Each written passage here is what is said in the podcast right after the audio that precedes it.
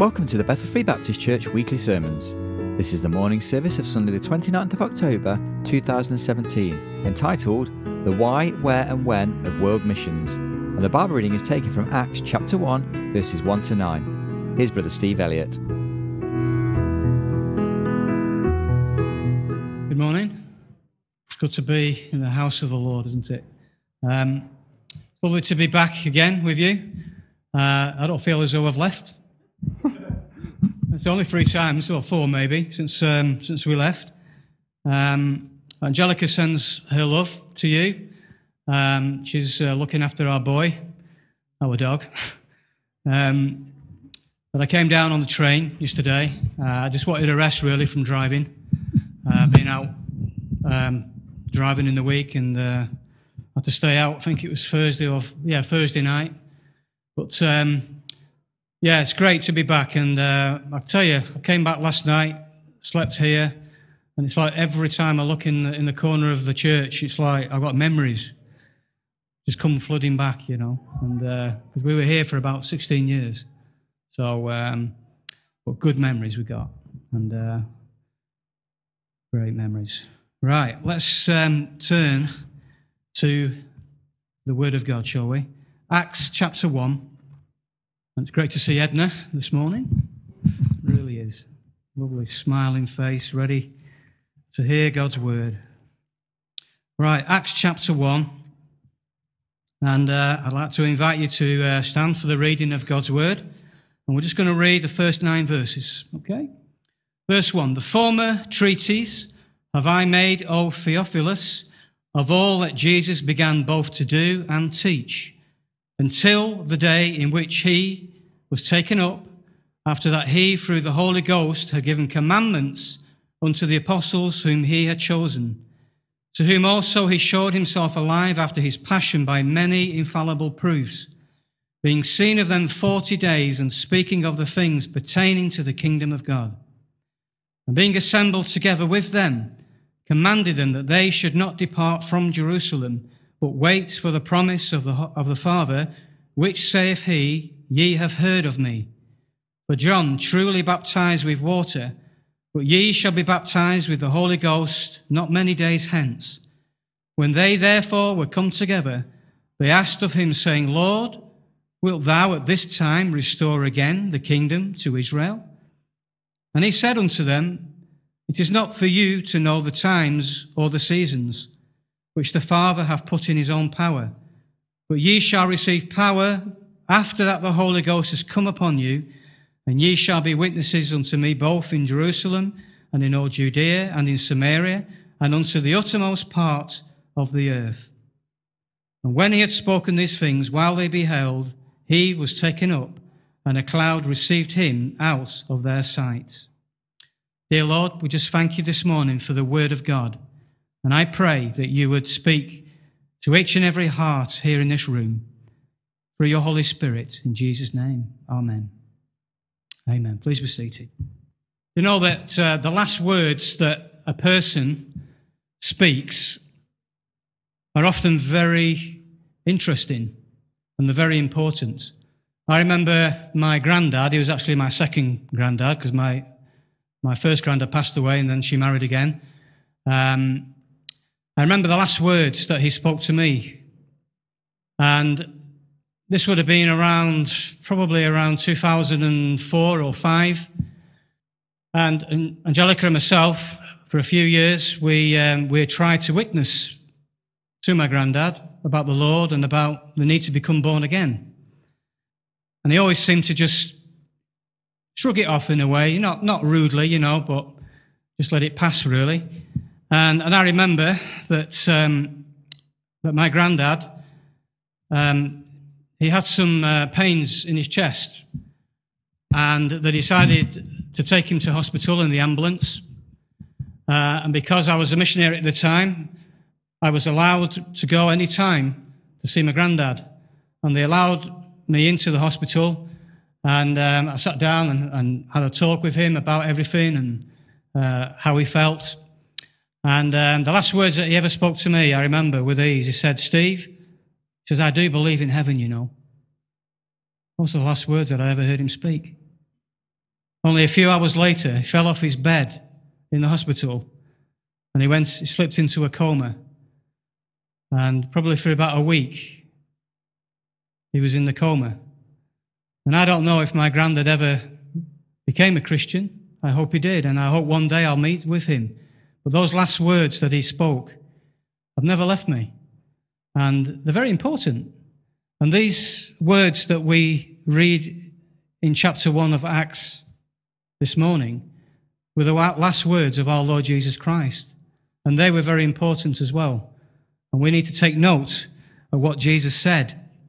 And I've entitled my uh, message this morning, The Why, the Where, and the When of World Mission or Evangelism. It's the same thing. Um, and what I'd like to do this morning, I'd like to encourage this church, Bethel Free Baptist Church, and I'd like to encourage you. In Revelation chapter 3 and verse 2, it says, Be watchful and strengthen the things which remain. And you know, one of the things that has remained in this church over the years has been a regular outreach. And it's my heart's desire. I did pray and I asked the Lord what He would have me to speak upon this morning. And um, I believe that the Lord would have me to encourage you this morning and to strengthen you in evangelism, in your personal witness with those people who are, are around you, your family members, your neighbours. And I'd like to encourage you as well to get involved with evangelism if you can on the Saturday with the church because there is a set date each month where the church goes out. And it's been something that's been going on for years, but don't take it for granted. You need to go if you can get there. Because it's not going to continue by itself. There needs to be people who are dedicated, and there are people who, who have concern about the lost. And I would like to encourage you this morning, as a local church here in Ward End, for world evangelism. Ward End evangelism. Evangelism where you are. So that's what I want to do this morning. So, first of all, we're going to have a look at the why of evangelism. Why do we need to evangelize? Well, just have a look in verse 2. The first reason why we should evangelize is because it's a commandment. It's not just something that we can pick and choose whether we get involved in it or not. We've been commanded to get involved in telling other people about our Saviour. Notice what it says in verse 2. Speaking about Jesus until the day in which he was taken up, after that he, through the Holy Ghost, had given, what's the next word? Commandments unto the apostles whom he had chosen. And when the Lord Jesus Christ was speaking these words, giving these commandments, it's the same time as what we're reading back in Matthew chapter 28 when he gives the, the, the Great Commission. It's the same time. And we know that the commandment that he gave to his disciples, what does he say? He says, Go ye into all the world, doesn't he? And teach all nations whatsoever things I have commanded you. And lo, I am with you even unto the end of the world. Amen. These are the commandments that Jesus gave to his disciples to win lost souls. Let's just turn to Luke chapter 24 and let's just see what these um, disciples were commanded to preach. Luke 24. And uh, just keep your fingers in Acts 1 because we'll be going back there. Luke 24, and let's just see what the message was that they were to preach. Verse 46. This is the Lord Jesus said unto them, He says, Thus it is written, and thus it behoved Christ to suffer and to rise from the dead the third day. So something's, ha- something's uh, happened that Jesus wants his disciples to tell other people about. And it's that he has died and he's buried, he suffered, and he rose again the third day. And then he says in verse 40, 47, he says, and that, re- and that repentance and remission of sins should be preached in his name among all nations, beginning at Jerusalem. And this is the message that Jesus Christ wanted his disciples to preach repentance and remission of sins. If we're ever going to become a Christian, we need to come to that place of repentance. What, why do we need to repent? Well, the Bible says that all have sinned and come short of the glory of God. The Bible says that whosoever committeth sin transgresseth also the law, for sin is the transgression of the law. Sin is basically the breaking of God's commandments. And the Bible says that we've all done it. The Bible says, we've been looking this morning about heaven and about God. God is holy and he lives in a holy place called heaven and he will not allow sin into that holy place. And the Bible says that that sin has to be dealt with on this earth before we die. Because otherwise, we won't go into heaven. Because we've got spotted garments. And it's only the blood of Jesus Christ, God's Son, that can cleanse us from our sins. And the disciples were to teach the people that they were to repent, which means that they need to turn from their sin lives, which they've been living since the day that, we were, that, that, that they were born, and they need to repent and they need to follow God's laws. Then they will have remission of sins. There's no remission of sins without repentance. That's so important. You know, there are many churches today and they preach, come to Jesus and everything will be well. Health, wealth, prosperity. That's not what the Bible teaches. The Bible teaches us that we come to Jesus because we're sinners in need of a Savior and we need forgiveness. That's why. And Jesus says, repent for the remission of sins. You know that that commandment to preach repentance and remission of sins is still valid today. And when we meet our friends and our family and our work colleagues, if we have opportunity, we need to tell people what they need to do. We need to pray. We need to ask God for opportunities. Well, that's the point, really, that we need to get to with people. We need to show people that they have a need for a Saviour. I was out in the city centre yesterday afternoon, and you know, most of the people just ignore you when you're trying to give leaflets out. But thank God that there were people who were open just to, to listen and to, and to talk about things.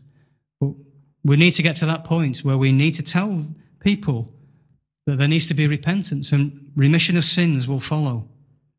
Wonderful.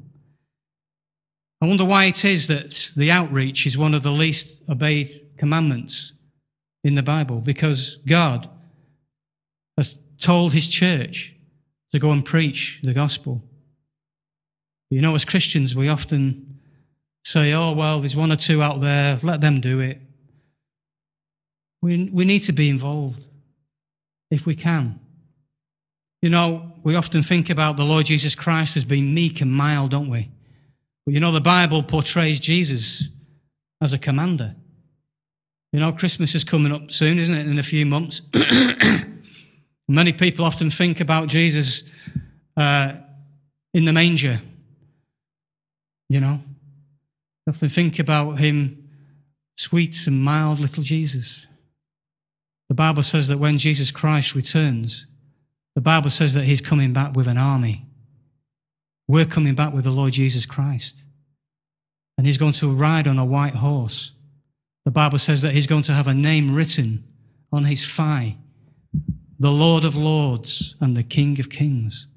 And the armies are going to follow him because they follow a commander. Let's just turn to a scripture, um, Isaiah 55.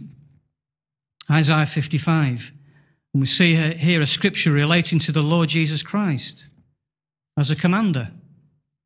Chapter 55 and verse 4, speaking about um, the sure mercies of David. And um, this can be found in Acts 13 and verse 34, but it's, re- it's related to the Lord Jesus Christ. And uh, verse 4 says, Behold, I have given him for a witness to the people a leader and commander to the people. And that's our Lord Jesus Christ. Yes, he was uh, meek and mild in the manger, but when he returns, he's coming back as a commander. And he's going to command his armies to follow him. And he commands us that we tell people about the Lord Jesus Christ while there is time. You know, John chapter 15, Jesus says, This is my commandment that you love one another as I have loved you. Jesus gives commandments because he's in authority. And a commander needs to be obeyed. We need to obey the Lord Jesus Christ. And we need to be about soul winning. We need to be praying for opportunities with our families, with our friends. Time is short. You know, we don't know how long we're going to be here. When I became a Christian, I was 24. And I think when I was 22, I had a motorbike crash. And when I was 22, I thought I had forever to live. I thought I was invincible. But after that crash, it made me think how short and temporary our life really is. And it really made me think about heaven and hell. And I knew that I had to make a decision to become a Christian. What about you this morning? Do you know the Lord Jesus Christ as your personal Savior? If you do, are you telling others about Him? Not only do we need to tell people about the Lord because it's a commandment, but secondly, because the lost are lost in sin. Um, just turn to verse 8 of Acts chapter 1. Verse 8, Jesus says, But ye shall receive power after that the Holy Ghost shall come upon you.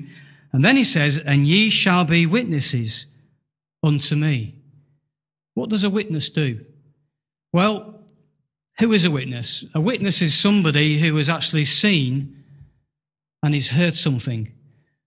You know, if you witness um, some, if, like, if you witness a crime and you go to the police, they will ask you, "What did you see?" And what did you hear? And they will tell, and hopefully you, you will tell them what you witnessed. Jesus is saying here to his disciples that ye shall be witnesses unto me. And what we have seen and what we have heard about the Lord Jesus Christ, we are to tell other people about.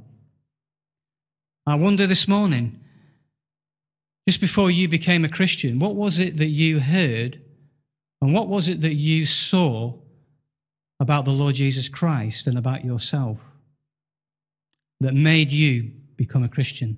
Made you make that decision to give your life to the Lord Jesus? Was it come to Jesus and everything's going to be fine? Never going to have any more problems in your life? Never going to have any more health issues? Was that the gospel that you heard? Because if it was, I doubt very much whether you ever became a Christian. Because the gospel is this that the Lord Jesus Christ died for sinners. And we're sinners. We need Him, His salvation. That's it.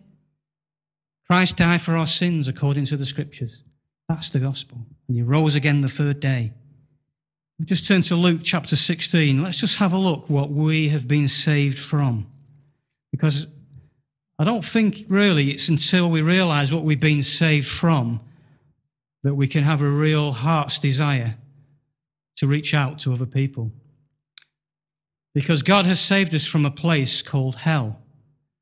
And you know, people often joke about hell. You know, we're coming up to the Halloween period, aren't we? And people are going to be laughing and joking about hell and about spiritual wickedness. Um, and it's going to be a great laugh for the world this next week. but the Bible doesn't say that hell is a place that we should laugh about and we should get entertained about. Hell is a place that we need to warn people from. Let's just have a look what happened um, to the rich man and Lazarus. We read in verse 19 There was a rich man there was a certain rich man which, had, which was clothed in purple and fine linen and fared sumptuously every day. And there was a certain beggar named Lazarus, which was laid at his gate, full of sores, desiring to be fed with the crumbs which fell from the rich man's table. Moreover, the dogs came and licked his sores. Came to pass that the beggar died and was carried by the angel into Abraham's bosom. The rich man also died and was buried. Two men born into this world. One was born into riches, he lived sumptuously every day. The other man was a beggar, but they both died. And you know, death is no respecter of any person. Unless the Lord Jesus Christ comes back and he raptures this church this morning, the Bible declares that we're all going to pass that way. But it's what happens after we die. Because these two people went to two different destinations and they were both eternal places. And I believe that these people are still in these places. I believe that the, um, that the beggar who died, who went into Abraham's bosom, is with the Lord Jesus Christ today. But not so with, this, with, with, the, with the rich man. The Bible says in verse 23, and in hell. The Bible's very direct, isn't it? It's a very immediate um, response that we see here. Verse 23 says, And in hell he lifted up his eyes, being in torments. And you see, hell is a place that God doesn't want anybody to go to. It's not a place that we can turn around and make a different decision once we have passed from this life. Once we have left this life without the Lord Jesus Christ, our decision has been sealed and we die in our sins. But the Bible says that God is not willing that any should perish, but that all should come to repentance.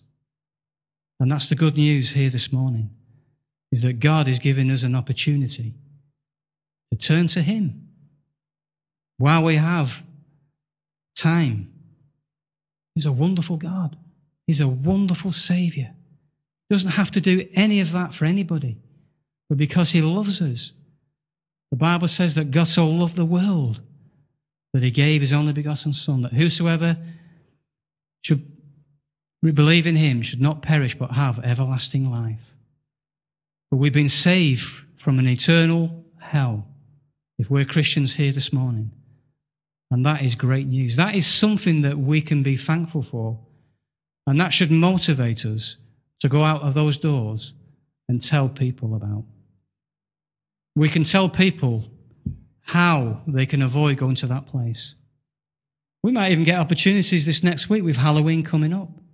Maybe we can just tell people what Halloween is depicting and how that hell is a real place.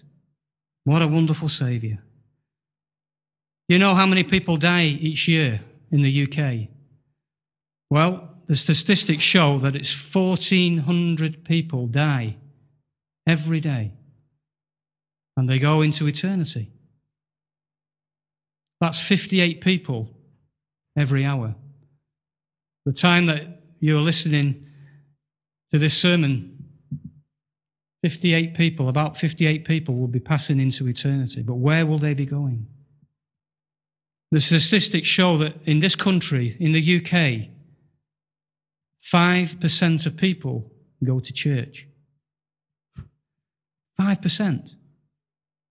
And I just wonder how many of those 5% that go to church are actually saved, born again Christians.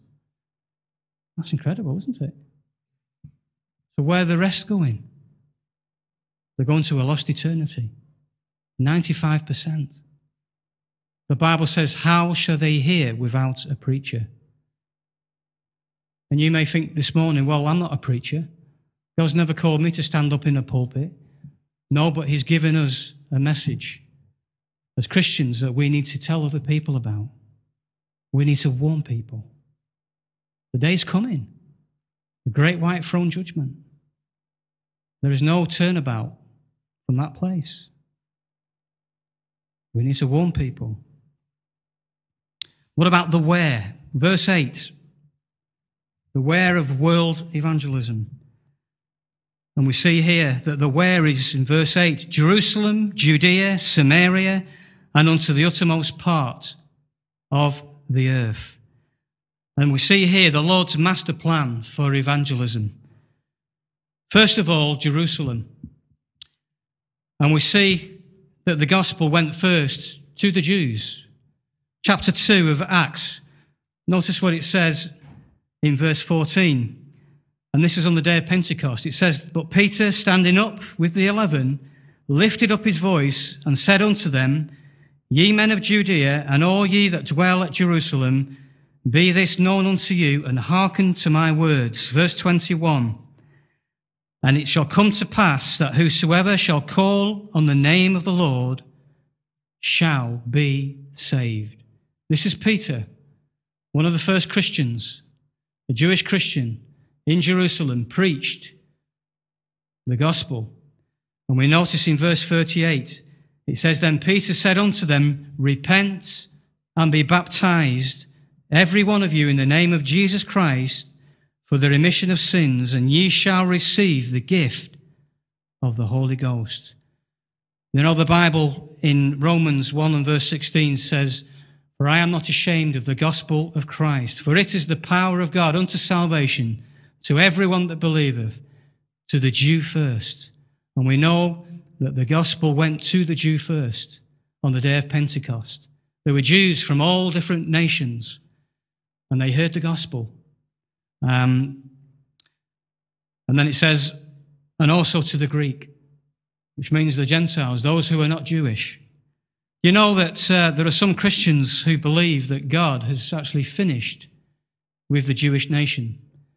And they teach that when Jesus Christ was um, put up on the cross and rejected by his own people, that God made a decision to cast away his people and to reject them. And there are many Christians in churches around this country today that believe that God has finished with the Jewish nation. Let's just turn to Romans chapter 11 and let's just see what God says about this teaching. Romans chapter 11. And here is a Jew, Christian Jew, speaking about his own people. And he says, I say then in verse 1 Have God cast away his people? God forbid.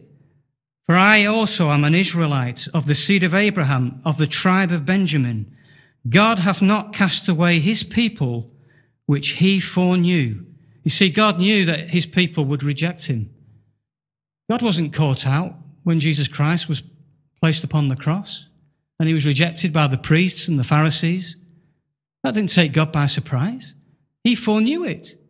And the Bible goes on to say that God, in verse 2, have not cast away his people which he foreknew. What ye not, that the scripture saith of Elias how he maketh intercession to God against Israel. Um, God has not cast away his people, Israel. God loves the Jewish people this morning. And you know, over here on the right, we have a, a flag. This flag was adopted by the state of Israel. I think it was the 14th of May, 1948. This, the blue that's on the flag represents the prayer shawl that the Jewish people wear. The star in the middle there represents what they call the Magen David, which means the star of David. And they believe that the Messiah will be the son of David. We know it's the Lord Jesus Christ. But this flag is flying over the nation of Israel today. That flag is going nowhere. Lots of people, you know, if you take that flag and you walk around the streets of Birmingham today, you may end up, you may end up on fire. I'm being serious about that. But that flag is going nowhere. It represents the state of Israel. And there are dictators in this world today who have said publicly and openly that they're going to destroy Israel and they're going to cast Israel into the Mediterranean Sea. But that's not going to happen. The Bible says that he's not cast away his people, whom he foreknew. And God has a plan and we know the Lord Jesus Christ is going to return to his people, to his nation, one day. You know, we can look around the flags here this morning and we can see different nations represented and we, we can think, how great our nation flag looks. But you know, even these flags here may only be temporary. Look what's happened in Europe. You know, they've tried to get rid of nationhood. They've tried to get rid of nationalism and national flags. And you know, nothing's ever sure. And some of these flags may only be temporary. You know, this nation voted to come out of the EU, didn't they? We don't know 100% what's going to happen in, in, in, future days. We don't know if we're going to have to go back into it. We may lose our flag. I hope we don't. But this is the plan. They want to get rid of individualism, you see. And they want all people to come together. But I can tell you this morning, on the authority of the Word of God, that nation is staying. And that nation was born in 1948 for a reason. And that reason is, is because the Lord Jesus Christ is coming back to it. And he's going to come to save his people. The Bible says that all Israel, let's just have a read of that. Um, verse 25, Paul says, For I would not, brethren, that ye should be ignorant of this mystery, lest ye should be wise in your own conceits, that blindness in part has happened to Israel until the fullness of the Gentiles be come in. And I believe that this is a reference to the church.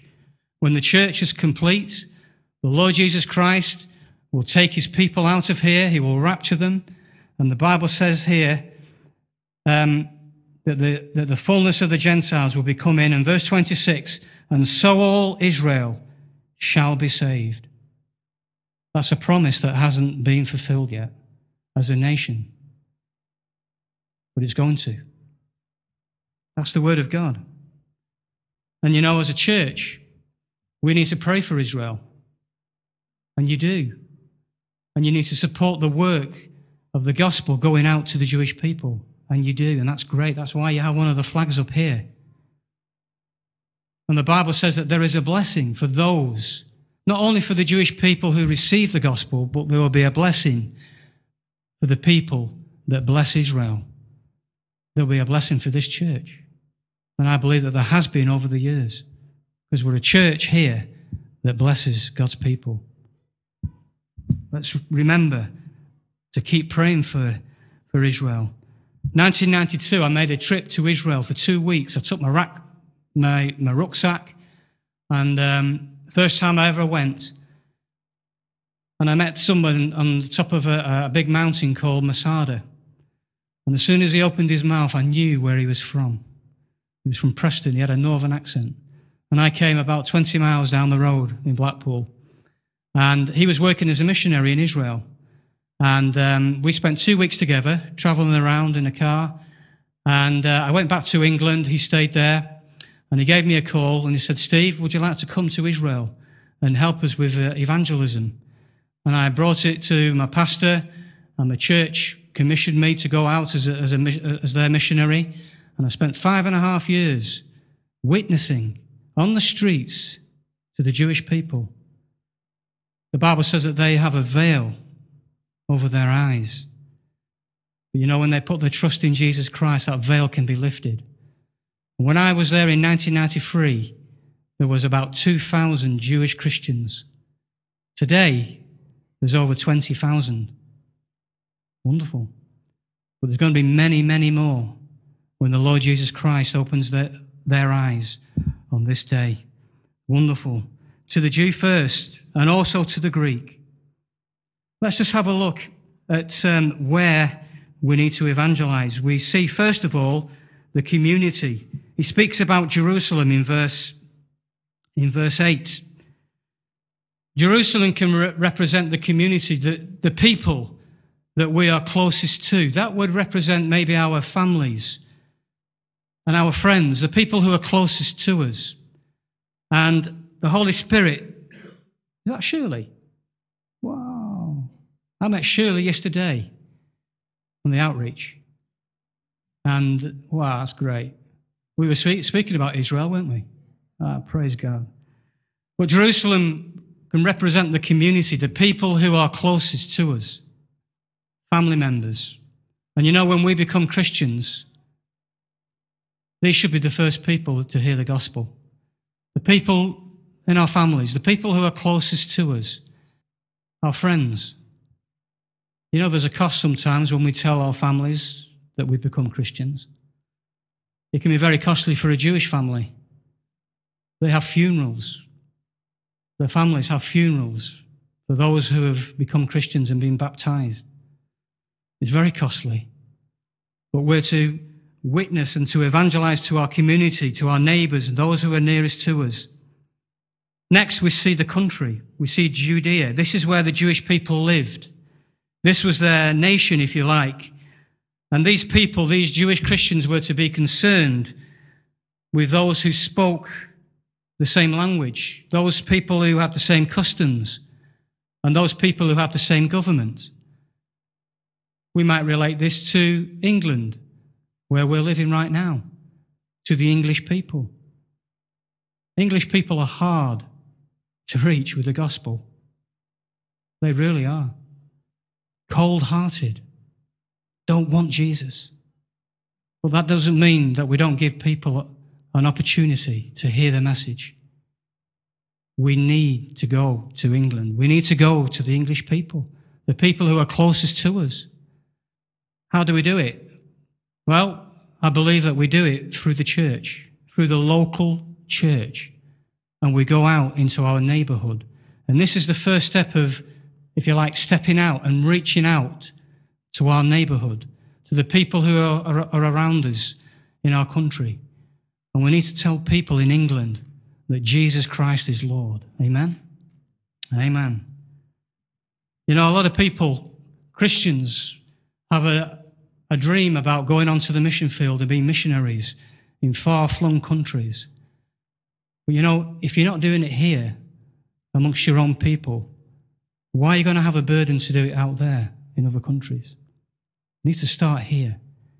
And there's an opportunity for you to do it, even here within this church. Let's just have a look at Samaria because the disciples were to go and evangelize to the Samaritans. And this Samaritans could represent, if you like, the continent because Israel was actually on a continent and there were countries around it. And they were to go beyond their own countries and they were to evangelize to those people um, in their continents.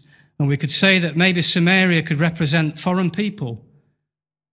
They could represent foreign culture and it could represent foreign religion as well. And you know, when I came into Birmingham yesterday afternoon, it's just amazing how cosmopolitan Birmingham is. And you know, there are many people here in Birmingham from places like Saudi Arabia and Syria and places like that who it's dangerous to become a Christian. And many times they, they won't have access to the Word of God, but they're here in Birmingham. People from other nations. And there's an opportunity to reach out to these people. Don't look at it as a, as, as, a negative, but look at it as a positive. How we can reach out to these people and show them who Christ is. It's an opportunity that God's given us here in Birmingham. Let's take that opportunity. And then he goes on to say in, in Acts, he says, to the uttermost part of the earth. How are we going to do that? We're living here in Ward End. This is our church. How are we going to reach to the uttermost parts of the earth? Well, there are two ways that we can do that. A church can have a missions program. And I believe that you have one here at Bethel. And you need to continue it. You need to continue to pray for the missionaries. And you need to support the work as well. Because these people cannot live on fresh air. They need they need to live in homes. They need to live and be clothed. They need food for their families and so on. And they need support. And they need prayer. And that's one way that we as a church can reach the uttermost parts of the earth is to have a missions program. But secondly, we could send out a missionary from this church. You know, I, I believe that the pastor, he would be honored we could have a missionary go out from this church. Maybe one of you here. Maybe God will call you to be a missionary and to go out and to reach others with, with the gospel. How wonderful that would be. From this church, Bethel, Free Baptist Church. Maybe God might just have his hand upon you. You know, Acts chapter 13, we read about Paul, we read about Barnabas. The Bible says that the Holy Spirit separated them and he called them to go and preach the gospel to the uttermost parts of the earth. And that's exactly what they did.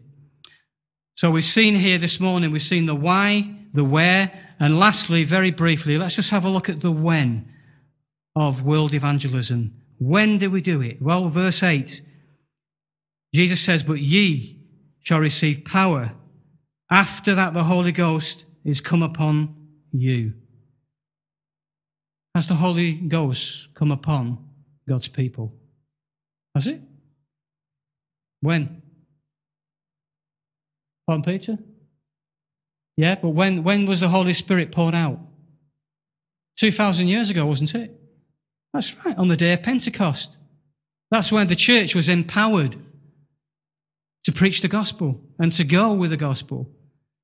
We don't need to wait anymore in Jerusalem. We don't need to wait anymore. Why are we waiting? This is the day, the Bible says, the day of salvation. And we need to take that opportunity while we have it. When? Now. Now is the time. You know, we often get, if we just have a look here at, at, verse 6, we see a question that the disciples asked Jesus. He says, When they therefore were come together, they asked of him, saying, Lord, wilt thou at this time restore again the kingdom to Israel? We notice in verse 8, he says, no, verse 7, he says, And he said unto them, It is not for you to know the times or the seasons which the Father has put in his own power. And you see, the disciples have actually got misguided, misfocused.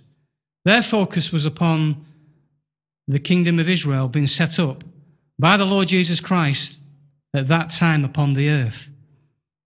But that was not the time. And you know, as Christians, we often get misguided and we often get caught up and entertained sometimes about things, about the Christian thing, uh, about the second coming, things that are going to happen, and the Antichrist and the mark of the beast. And you know, all those things are important, but it's not the most important thing. The most important thing that we need to do, as Jesus said to his disciples, he says in verse 8, he says, But ye shall be witnesses unto me. And that's what Christ wants us to be focused with. That's what our main concern needs to be reaching the lost with the gospel.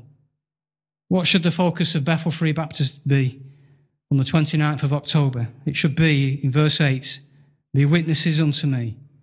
Simple. Be witnesses unto me. Let's have a word of prayer. Dear Lord, we just thank you this morning for our God. We thank you for his wonderful salvation. None of us deserve it, but we thank you that out of your love for each and every one of us, that you gave the Lord Jesus Christ to give his life on the cross for us so that we can be forgiven and go to heaven one day. How wonderful. That is the good news this morning. That is the gospel. And we pray that if there is one here in this room who doesn't know Christ as their Saviour, we pray that today may be the day where they become Christians. And Lord, for those of us who are Christians, help us to get our focus on what's important. Help us to reach out to those around us with the good news.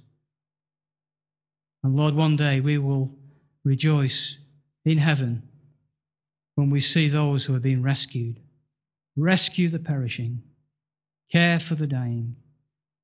Lord, help us to be those people. Amen.